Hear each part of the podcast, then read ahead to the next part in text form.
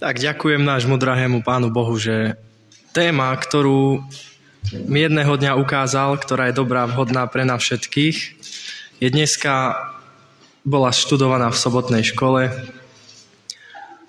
A verím, že to není náhoda, že práve veľmi podobné veci si budeme dneska spolu čítať a pripomenieme si to. Ďakujem Pánu Bohu, že mi dal hlas, pretože ráno a večer to vyzeralo, že sa mi nebude dať ani rozprávať, takže som veľmi vďačný Pánu Bohu. No skôr, ako sa dostaneme k jednej udalosti v Novom zákone, ktorú všetci dobre poznáme, sa vrátime 457 rokov dozadu pred Kristom a tam sa udiala jedna vec. Chcel by som sa pozrieť v krátkosti na jeden národ, ako tak môžeme nazvať, ktorý pochádzal z pozostalých z desiatich kmeňov izraelských a z pohanských národov – a príčinu nenávisti medzi týmto národom alebo ľudom a Židmi. Možno niektorí tušíte, o čo ide, keď som povedal rok 457 pred Kristom. A tak sa vraciame do doby Ezdráša, kedy vyšlo nariadenie od Artaxersa o obnovení a výstavbe Jeruzalema. Išlo o tretie nariadenie po skončení 70-ročného vyhnanstva a Artaxerxes vyhovel Ezdrášovej žiadosti vrátiť sa do Jeruzalema. Obnoviť Jeruzalém a navrátiť znovu záujem skúmať slovo Božie. Citáty, ktoré niekedy budem čítať, sú z knihy Proroci a králi a túžba vekov. A vieme, že Ezdráš túžil byť v úplnom súlade s Bohom. Túžil po múdrosti, aby mohol konať vôľu Božiu. Už to nám hovorí veľa o tom, čo Ezdraž dokázal a práve to spôsobilo, že mal úplnú túžbu po Bohu. A preto by sa mal každý spýtať sám seba, mám túžbu po Bohu, mám túžbu konať Jeho vôľu. Pretože dneska aj tie úlohy hovorili o misii a práve toto je niečo, čo v nás môže zbudiť záujem a viesť nás, viesť nás k Bohu a k misii. Kto môžete, otvorte si so mnou knihu Ezdráž. Budem stadiaľ čítať zo 4. kapitoly. Prvý až 5. verš. A keď počuli protivníci Júdovi, a Benjamínovi, že synovia presťahovania stavajú chrám hospodinovi Bohu Izraelovmu, pristúpili k Zerubábelovi a k hlavám otcov a povedali im, budeme stavať s vami, lebo hľadáme vášho Boha ako aj viemu, obetujeme ododní Esar Chadona, asýrskeho kráľa, ktorý nás doviedol sem hore. Na to im povedal Zerubábel a Ješua i ostatok hlav otcov Izraela. Vy nemáte spolu s nami stavať dom nášmu Bohu, ale my sami budeme stavať hospodinovi, Bohu Izraelovmu, ako nám rozkázal král Círus, perský král. A tak unavoval ľud zeme ruky judského ľudu a desil ich, aby nestaveli. A najímali proti ním radcov, aby zmarili ich radu, a tak robili po všetky dní Círa, perského kráľa, a to až do kráľovania Dária, perského kráľa. Možno niektorí tušíte, o aký národ alebo ľud ide, ktorý chcel pomôcť stavať tento chrám a ktorý bol týmto spôsobom odmietnutý. Možno vám napovie, že blízko mesta, kde sa usadil izraelský národ, ktorí si dali za úlohu znovu vybudovať chrám, sídlili Samaritáni. Chcel som pripomenúť tieto udalosti, kým prejdeme do toho konkrétneho príbehu, aby sme si pripomenuli, že tieto dva národy sa z nejakého dôvodu nenávideli. A vieme, že Samaritáni na oko uctievali pravého Boha, no v srdci i v konaní však boli modloslužobníkmi. Aj keď je pravda, že si mysleli, že ich modlí im majú pripomínať živého Boha.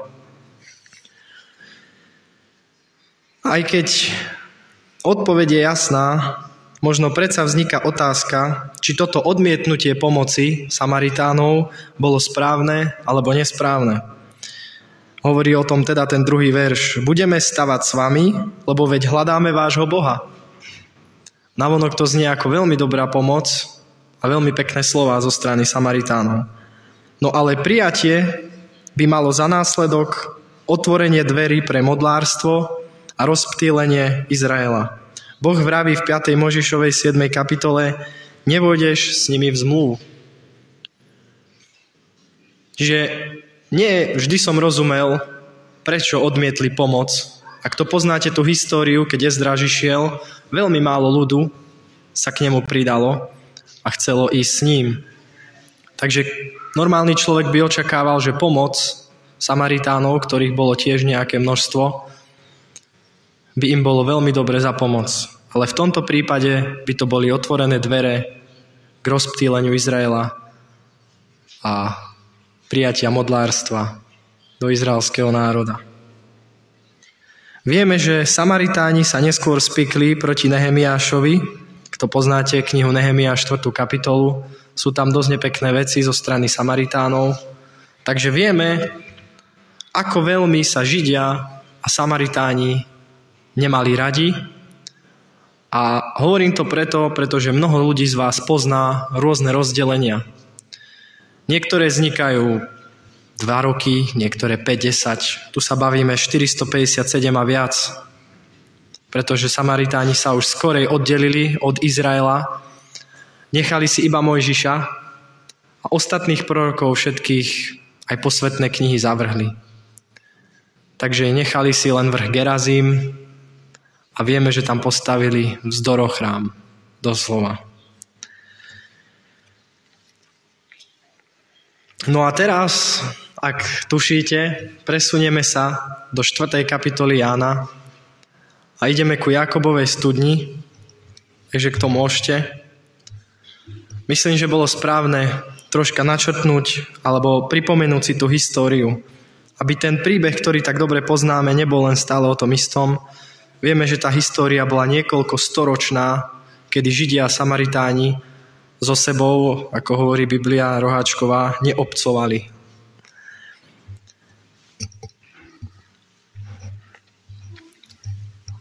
Takže keďže sa to týka všetkých nás, tento príbeh, ktorý si budeme čítať, mám otázku. Čo je to evanielium?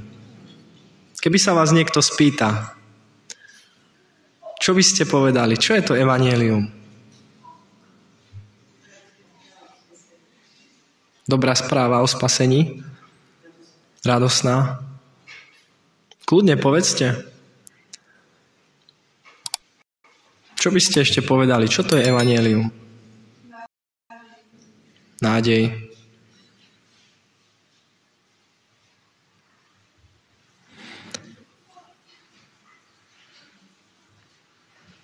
Verím tomu, že každý z vás to evanielium nejakým spôsobom prežíva.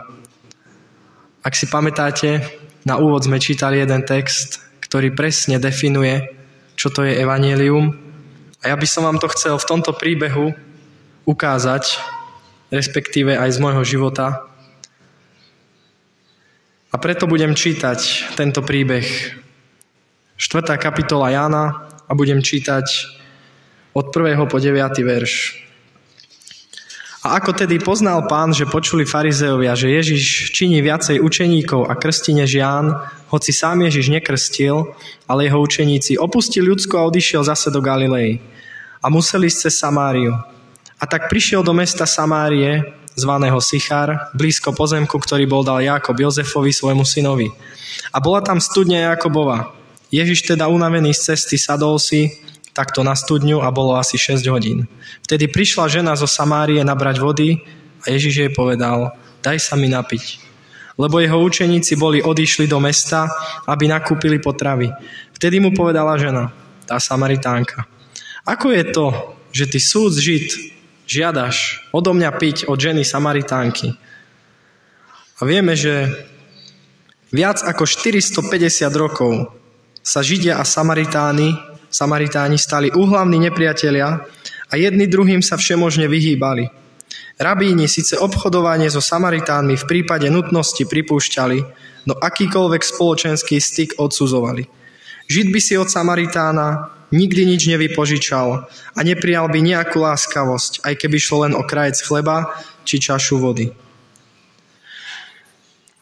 Tí, čo ste boli napríklad v Izraeli a stretli ste sa so Židmi, viete, že sú tvrdohlaví a že v ničom nepovolia, kdežto, alebo keby ste si niečo kupovali, tak vám dajú presne, nevydajú vám o nič viac a tak ďalej. Tá mentalita o tom hovorí.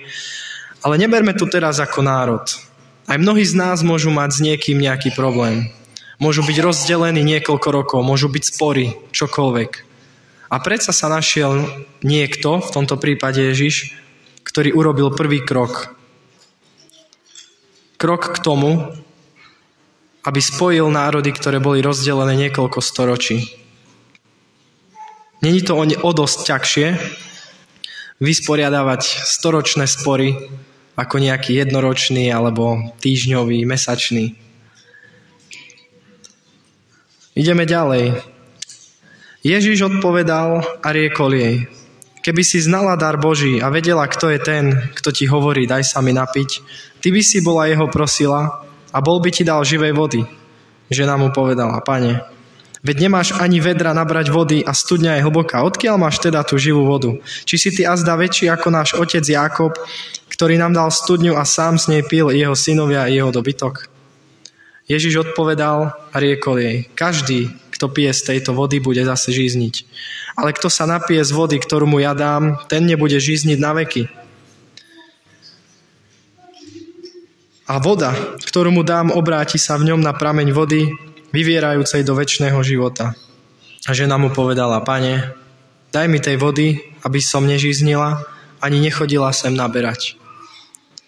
Ak sa tu zastavím, každý mi dá za pravdu, že toto je dobrá správa o Bohu. Dobrá správa pre túto ženu. Môže byť?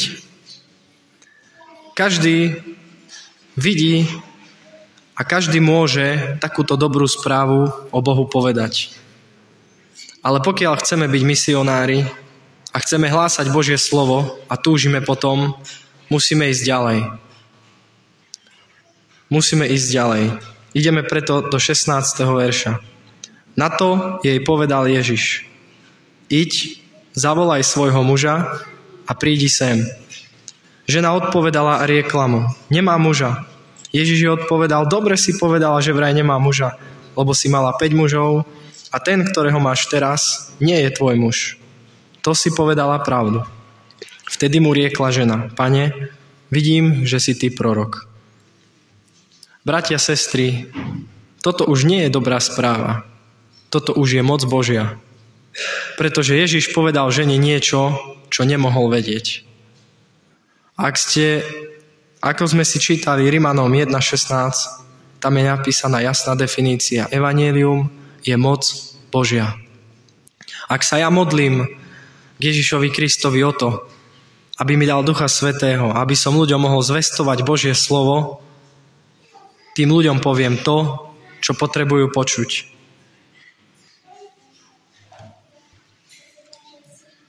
Pokiaľ sa modlím, Pane Bože, daj mi niekoho do cesty, komu by som mohol o Tebe povedať. Meška Pán Boh? Nemeška. Modlil som sa doma, Pane Bože, daj mi niekoho do cesty, aby som mu mohol o tebe povedať. Hneď ráno, ako som prišiel do práce, tam boli traja ľudia, ktorí boli odo mňa 50 metrov. Keď ma videli stáť v dverách, všetci traja prišli ku mne. 20 minút sme sa mohli rozprávať o Pánu Bohu. Večer som sa modlil, Pane Bože, daj, aby som zajtra, zajtra je nedela, myslím, dozadu nejaké dni, mohol o Tebe niekomu povedať, prosím, daj mi niekoho do cesty. Ideme na výlet, aby si mi niekoho na, nastavil do cesty. Ráno ideme, nikto mi do cesty neprišiel. Po obede mi nikto do, do cesty neprišiel. Večer už sa schylovalo, vrajím si, Pane Bože, hádam to, nenecháme tak, že mi nikoho nedáš do cesty. Zastal som na pumpe a pozerám, vedľa mňa stojí auto vo zvolenie a stadiaľ vystúpil človek, ktorého som nevidel 10 rokov minimálne. Ten človek nebol zo Zvolena, ale z Bystrice. A vrajím si, Pane Bože, tohto človeka, ten človek so mnou pred, ja neviem, 15 a viac rokmi dozadu ministroval v kostole a práve jeho som stretol. A on sa ma pýta, ako sa máš? A ja som mu mohol povedať, že som uveril v Pána Boha. Aj keď reakcia bola z jeho strany taká, akú som čakal, pretože je Tomáš a povedal mi to aj, že ja som neveriaci Tomáš, ale verím tomu, že toto bude pokračovať. Ostáva mi za toho človeka sa modliť. A takto by sme mohli pokračovať Môžem povedať ešte jednu vec. Mal som vedúceho, ktorý mi, zaka- mi nepriamo naznačil, už som to spomínal, je to staršia skúsenosť, ale je, bola prijavená moc Božia. Zakázal mi nepriamo, aby som nehovoril kolegom o tom, aby nevraveli meno Bože nadarmo, pretože každý z nich nadával meno Bože nadarmo. A ja im vrajem, nevravte meno Bože nadarmo, veď ja mám Pána Boha rád a on mi vraví, nevravím. Jedného dňa prišiel nový kolega a nadával nie na pána Boha, ale nadával do Agáty, do Agáty. A stále iba Agáta, Agáta, Agáta. Tento šéf k nemu prišiel a vraví mu, Peťo, nehovor stále Agáta. On prečo? Pretože tak sa volá moja dcéra. Toto bola moc Božia prejavená prvým spôsobom. O pár dní na to mu hovorím, pýtal sa ma, prečo pán Boh stvoril rúže. Vysvetlil som mu, čo som poznal z Božieho slova. Prečo sú trania a tak ďalej. Na druhý deň mi hovorí, na druhý deň sme šli k zákazníkovi, strihali sme rúže. Ten zákazník k nemu prišiel z ničoho nič a spýtal sa ho, a prečo pán Boh stvoril trnie na tých ružiach? Zostalo úplne ticho. Ja som zostal takisto ticho, lebo som vedel, že mám byť ticho.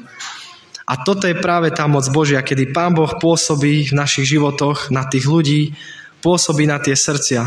A presne takto sa cítila Samaritánka, ktorá cítila, že tento človek obracia stránky jej života. A práve toto, keď budeme mať moc Božiu a Ducha Svetého, budeme môcť ľuďom zvestovať to, čo potrebujú počuť. To, čo nám Pán Boh vloží do srdca. Budem čítať ďalej, už to nie je dlhé. A pokračujeme vlastne od toho 20. do 30. Naši otcovia sa modlievali na tomto vrchu a vy hovoríte, že v Jeruzaleme je miesto, kde sa treba modliť. Ježiš jej povedal, ver mi, ženo, že ide hodina, keď ani na tomto vrchu, ani v Jeruzaleme nebudete sa modliť otcovi. Vy sa modlíte a neviete čomu. My sa modlíme a vieme čomu, lebo spása je zo Židov. Ale ide hodina a je teraz, keď praví modlitebníci budú sa modliť Otcovi v duchu a v pravde, lebo aj Otec hľada takých modlitebníkov, ktorí by sa mu tak modlili. Boh je duch a tí, ktorí sa mu modlia, musia sa modliť v duchu a v pravde. A žena mu povedala, viem, že príde Mesiáš, ktorý sa nazvie Kristus, keď ten príde, oznámi nám všetko. Ježiš jej povedal, ja som to, ktorý hovorím s tebou. A v tom prišli jeho učeníci, dívali sa a hovorili, divili sa, že hovorí so ženou. Avšak niktorý nepovedal, na čo sa pýtaš, alebo čo s ňou hovoríš. Vtedy nechala žena svoje vedro a odišla do mesta a povedala tam ľuďom, poďte, Vidzte človeka, ktorý mi povedal všetko, čo som porobila, či nie je on Kristus. Vtedy vyšli z mesta a prišli k nemu. Tu som si uvedomil jednu vec, keď som čítal históriu, aj čo sa týka Ezdráša, že tu jej pán Ježiš pokračoval v tom evanieliu a vysvetlil jej presné princípy a základy viery v Boha, ktoré oni nechápali správne. Povedali mi jasne, vy sa modlíte, ale neviete čomu. Poukázal presne na tie princípy, ktoré robili Samaritáni nesprávne.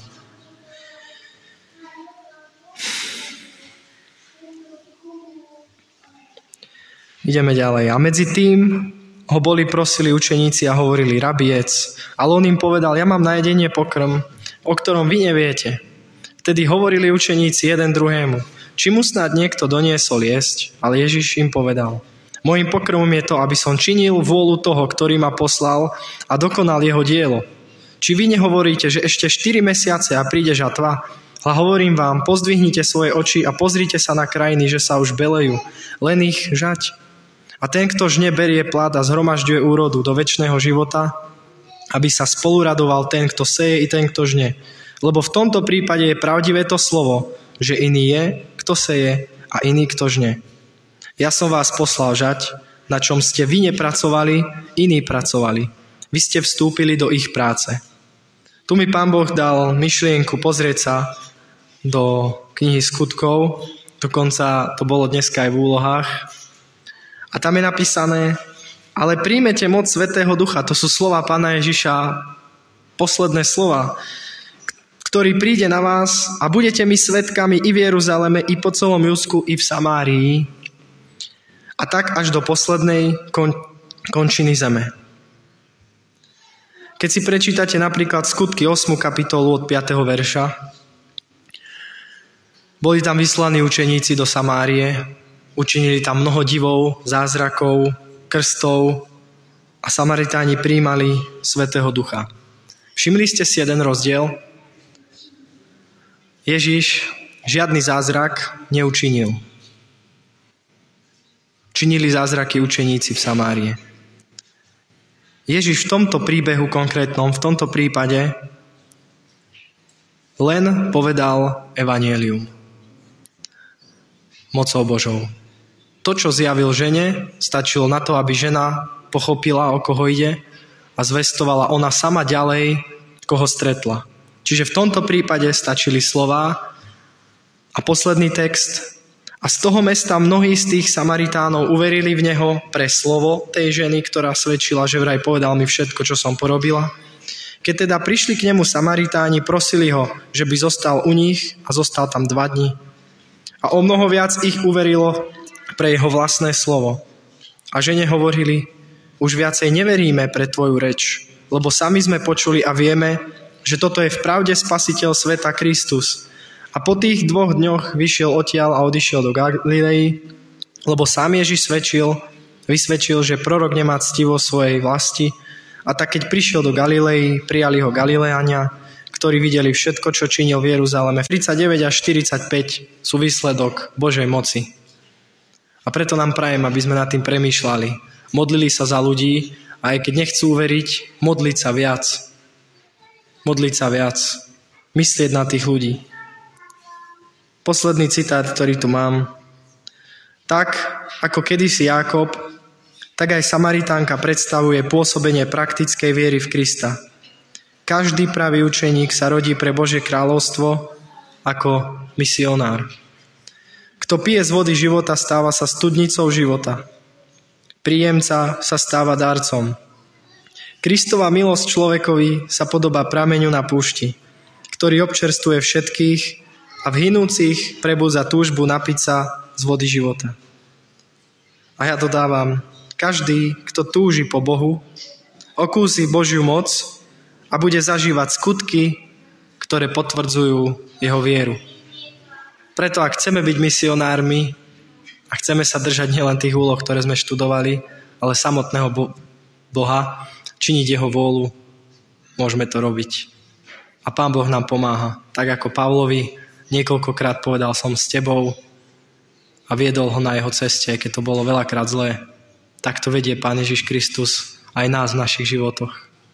Takže nech nás to pozbudí a nech je vaša cesta plná misie a práce pre nášho spasiteľa Ježiša Krista. Amen.